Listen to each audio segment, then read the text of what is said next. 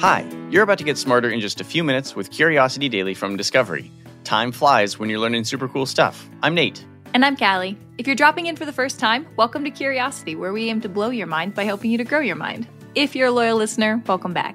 Today, you'll learn about the recent eruption of the world's biggest active volcano, how researchers have created Wi Fi emitting windows, and how we might be able to use evaporating ocean water as a new freshwater source. Without further ado, let's satisfy some curiosity. Kelly, did you hear that the largest active volcano on Earth erupted recently? Like, that sounds remarkably chaotic. okay, wait, wait. Are, are you talking about Mauna Loa? Yeah, Okay, you don't need to worry about that. says you. yeah, okay. I know you have a trip to Hawaii planned soon, but Mauna Loa isn't actually all that dangerous. The only Uh. difference Giant volcano, giant amounts of lava. I know, I know, but hear me out. The only difference between Mauna Loa and other volcanoes are its size and its age. And I promise you, nobody's presently in any danger. So the volcano erupted uh, November 27th. 2022. And it is true that the lava flowed for a few weeks, but there's no eruptive activity expected near any property or people. And the only thing unusual is that Mauna Loa woke up after a really long nap. Okay, what do you mean? How do, how right. do mountains nap? Yes, actually, volcanoes sort of do. Historically, Mauna Loa worked on a cycle. It would sleep for about seven years, wake up, spew lava everywhere, and then repeat. So when Mauna Loa began shooting 50 meters of lava into the air on November 27th, it hadn't done so in 38 years. All right, that does seem a bit of a gap. What was it that made it take so long this time? This is my favorite part of the story. Scientists don't know. Oh, so there is a theory. Uh, magma from Mauna Loa was being diverted to uh, Kilauea. It's another nearby volcano which saw a major eruption in 2018. If true, the current eruption of Mauna Loa could help volcanologists, which is a real term, understand more about connection between Mauna Loa and Kilauea. And again, volcanologists, the study of volcanoes, not something from Star Trek. Oh. As one researcher puts this, it's currently impossible to understand the plumbing system where the magma separates between these two volcanoes. I guess we can't really send a diver down to, to figure out where all the branches of the lava and magma are. That's fair. That's fair.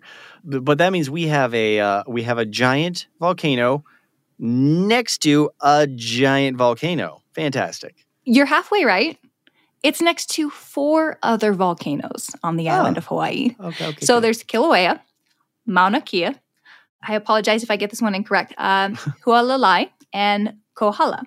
Kohala uh, is extinct. There's zero chance of it ever erupting again. And by far, Mauna. I'm going to call it Moana, and I don't mean to.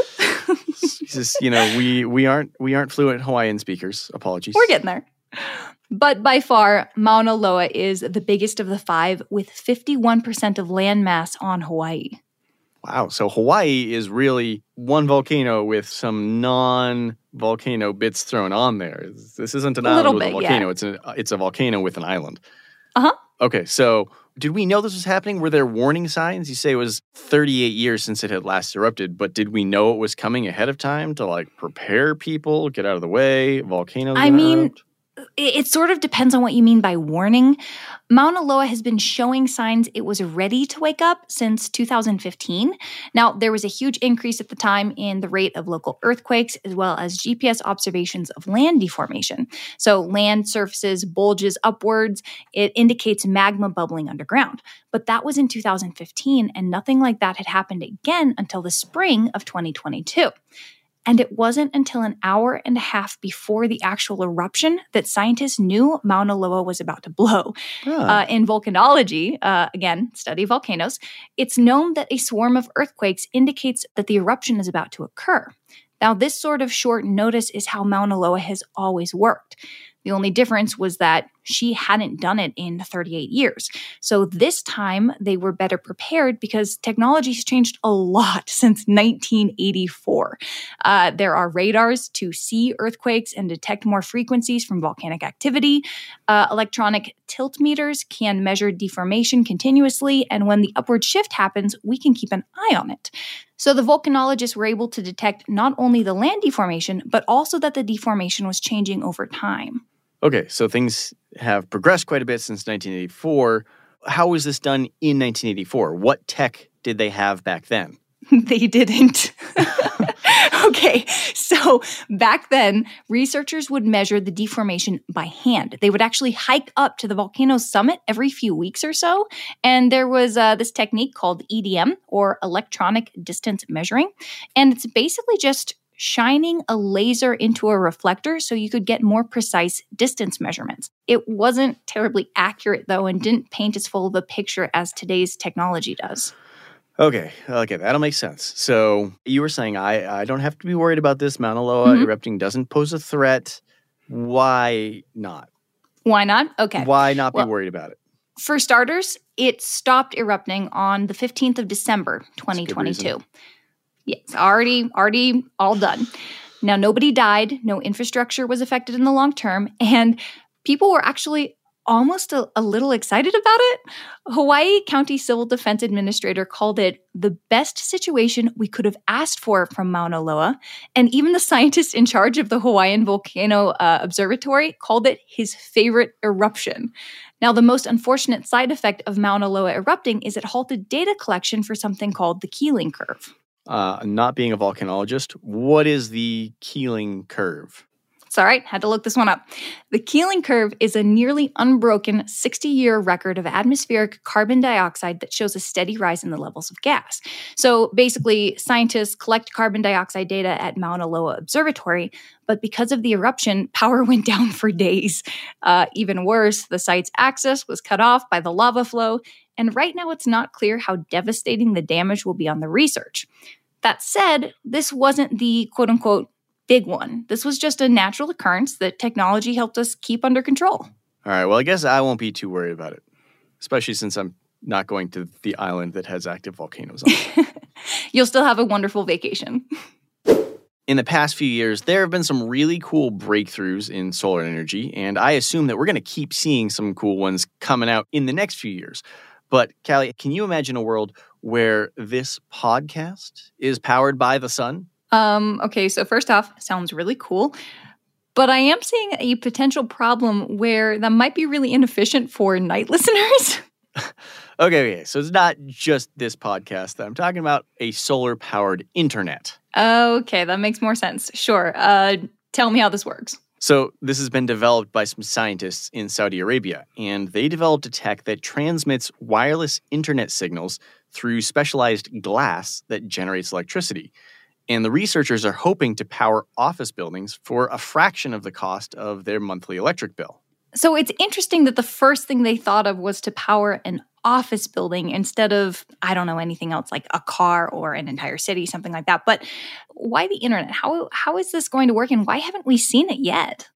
Well, I assume office buildings because they need a lot of internet and electricity and they're the most common large building to be covered in glass. Sure. So more glass real estate there.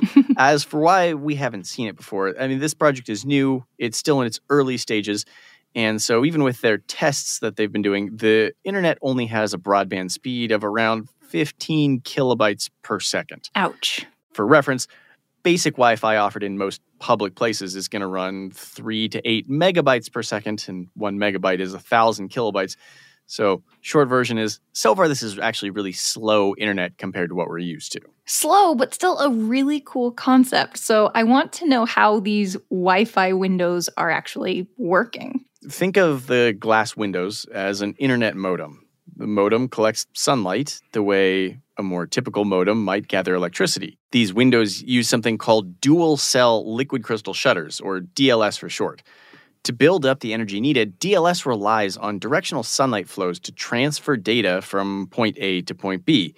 And this is also known as wave polarization. Now, wave polarization is one of the properties of all electromagnetic waves, including visible light. So, for example, polarized sunglasses, they use wave polarization to filter light out of your eyes by blocking reflected light and only allowing in useful light. So, the windows function on the same logic, only instead of letting light in for sight, it's letting light into power circuitry. A more direct comparison could also be the wireless smart windows they just made at the University of Maryland.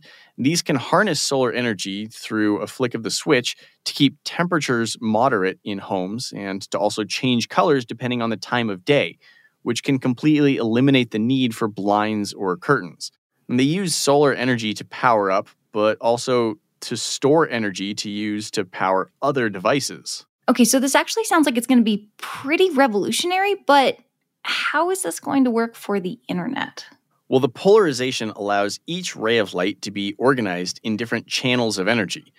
And the researchers call organization a kind of one in zero language predetermined by the original data coming through a cable connected to the edge of the smart glass.